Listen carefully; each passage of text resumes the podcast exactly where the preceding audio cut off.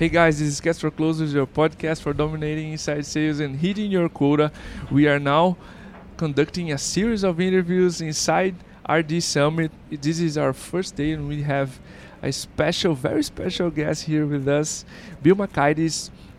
Bill has been all over the places. He's been on Salesforce. He has been CMO at Zendesk and Slack. Bill, thanks a lot for being here with us. It's my uh, pleasure. Thank you for having me. Yeah. So, how are you feeling the event so far? It's amazing. Wow, the energy here, the insights, the crowd, and I mean, what a beautiful city. Have you been to Brazil before? This is the first time, actually. First time, yeah. Yeah. Yeah. So uh, I was watching you at the the main session a few minutes ago. Uh, a great talk, by the way. So Thank you. For us to to jump, Bill, it all started with the customer centric approach. Yeah. Okay. So we were saying that companies should have a, a customer centric approach to everything they do. Like cancel those 17 field landing pages and focus on a real good experience. So in a more practical way, how can we leverage a customer centric approach and how what are the tips you could give yeah. us so the companies could have a more customer centric approach? Yeah, I, I, think a great way to look at it is just have empathy for that customer. Yeah. Right, and and it's it's hard going through and buying software and finding out about software. A lot of the ways I equate it to is it's a melting ice cream cone. Yeah. Someone has shown interest and they want to move forward, right? So the old model of you put a form, you have an SDR qualify them, you get back to someone in two weeks, that ice cream cone is melted, right? It's on the floor. Yes, yes. But you see like a lot of new innovations where people are starting to uh, talk directly with them. They're using ABM, they know who these companies are, they're engaging in chat right off the bat, yes. the key accounts there. And I think that's that's good for both sides, right? It's good for sales because they can close someone right in the moment, and it's good for the customer because they don't want to have to wait. Yeah, we were talking to Dave Cancel from Drift yeah. Few weeks ago, and about conversational marketing and yeah. everything. We were discussing how, like B2C B2C companies are diminishing the gap between the experience they, the customers in the B2B world want to have, yeah. and they are having right now. So if you buy book on Amazon with the one-click buying button, and you mix that experience when you, the same person, are buying when you are buying uh, software. Mm-hmm. it's a huge gap, yeah. right? And I think we have to look at B2C companies to see what they're doing yeah. to diminish that gap, right? Yeah, I mean, I mean that's where the inspiration is, right? You yes. want to give people a great experience, and a lot of us have been trained on Amazon, and yeah, they're used to going yeah. buying quickly. But even just the concept of user reviews, right? You know, yes. and in consumer land, it's very common to go and see what other people like about it. But in a B2B land, somehow we could never put up user reviews of our own product on our own site. Well, why yes. not, right? Especially yes. if you, your customers love you and they believe in you. I think we need to challenge a lot of those traditional notions. And platforms like G2 Crowd, yeah. we have B2B Stack here, a Brazilian platform, yeah. arising with all these opinions of our customers right there at the at the distance of a click. Yeah, we have to take a special care. Yeah, and the voice of customer has never been stronger, right? You think about all the social yes. media platforms. Yes. It is so easy for both someone that loves your product and also someone that had a bad experience to vocalize that yes, across the web. So I really think you just have to think, have it come back to: Are we delivering a great experience for someone, and are we mincing out promoters or detractors? Yes. So this is a sales and marketing keys and A's with you. Yeah. And I would like to dive a little bit on your marketing playbook. Yeah. I've been reading about you like years from now, and I've seen you reinventing your playbooks over and over. And you just showed us two videos, two or three videos that gave us bright ideas of twisting that boring enterprise sale sales to a, a funny thing.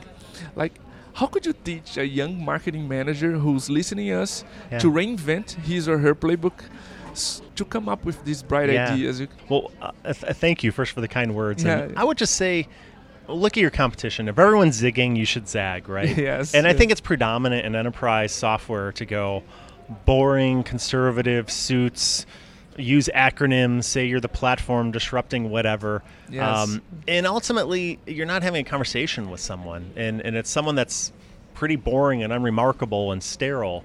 But brands that truly connect with people, that have emotion, that have make you smile, that make you mm-hmm. want to buy them and tell other people. Those are the brands that we love, right? Yes. And so I think for, you know, any young marketing manager, I would just say, hey, brand is one of those easy areas where you can differentiate, you know, and I think it takes important steps like you need to go through and codify what are your editorial tone and voice. And at Slack, we intentionally said we want to have Yes. a human voice. We don't want to use acronyms. We don't want to talk down to people. We want it to be light and fun and airy. And and and that kind of manifested itself across the website, across our ads, across the content we would write.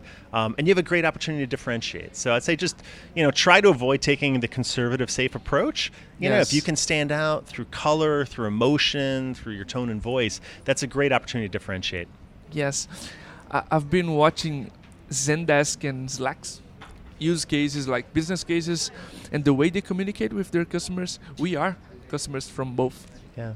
And it's especially Slack's. i- It has this simple way of communicating. Like, this is the this is the SaaS that NASA uses, the astronauts uses. Like, how can how simple can this be, right? in, the, in this in this area, so it would be all boiled down to take some risks, know your customers, know Yeah. your competition, and differentiate yourself from that boring and standard way of communicating. If we could put that. Yeah, you know, and I think even further than that, don't be afraid to leverage technology. You know, don't be afraid to innovate. Uh, There's Yes. nothing that says if you're in a B2B business that you have to adopt the 30 year old dusty playbook that was run a generation ago. You know, sending out press releases and buying steak dinners and doing outbound. Like, there's so many new ways to do it. Uh, whether you're high velocity, bottoms up, inbound, freemium, um, there's so many inventions there uh, Yes. and innovations. And I would say, just as you are, just as companies are innovative at a product level, be innovative on a go-to-market level.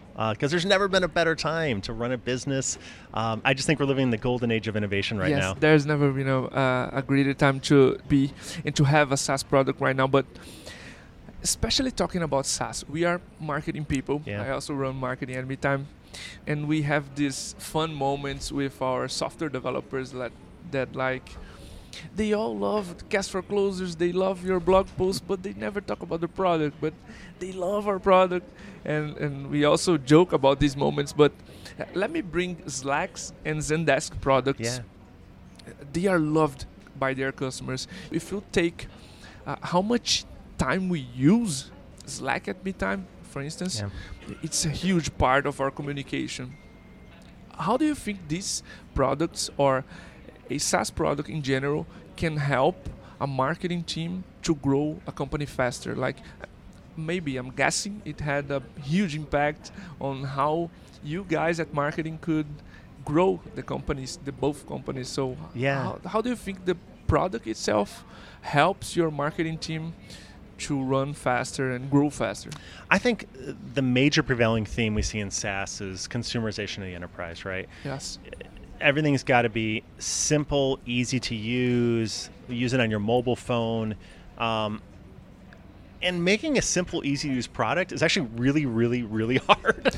Yes. you know, the average business I ran across a stat that they use 525 different applications. Wow. And think about how many you have to learn new UIs, new workflows. So if you can just make something simple and easy, that's really powerful. And when I was at Slack, one of the things I would always tell our product team was, "Hey, I know you want to go build feature XYZ. Let's just go back and make the features we use the most, just make those even better." polish them up, right? Or, or also, like, I ran the support team at Slack too, and I would always get these lists of here's the top 10 bugs. And there was always a temptation, product again, usually wanted to build new features. And I'm like, no, no, let's fix the bugs. The bugs are like the little Yes. pebble in the shoe. And it's not that bad. It's annoying the first day, but if that pebble's in your shoe every day, you're going to get pretty frustrated pretty quickly. Yeah. So uh, let me run uh, a last question by you. And as a marketing manager, I'm constantly overlooking this and worried about this. You managed two massive growth teams, two, two super fast growing teams, and you had the marketing edge on your side, but you had to generate pipeline for Yeah. those two super fast growing teams. How do you manage the pressure to keep up with those growing numbers. Yeah. And generate pipeline for for the company. Yeah, I think it's important to have the support of the board, the support of the executive team, the support of the CEO. Yes. And one of the reasons I was excited to join Slack was they were all incredibly customer centric. And I think sometimes as a company we can become a little too obsessed with the short term MQLs or pipeline, and, yes. and we take our, our eyes off like, are we just delivering great experiences? Are we minting out promoters, right? Like, if you're marketing, like, I'm, I'm an NPS guy, I love it. Yeah, and so I always view the world like, are we minting up promoters or detractors? And ultimately, if you give people great experiences, they're going to tell other people right? And so it I happens. think that's really important. Now, of course, in marketing, we can layer in all these other additional, you know, ABM strategies and content marketing and champion and conferences, um, and those are really important. But ultimately, I think it's got to come down to are we infusing with great touch points? And if you do that, there's always going to be pressure to hit that next quarter. But if you can develop a really strong organic base to complicate to complement a sophisticated paid strategy, you're going to be in good shape. Yeah, Bill, thanks a lot for being here with us. This is our first special episode inside RD Summit. This press room is crazy right now. and again, thanks a lot for being here with us at Cast for Closers, and I wish you the best. It was a great honor to be here. Thank you so much for having me. Thanks a lot. Thanks a lot, guys. See you at the next episode.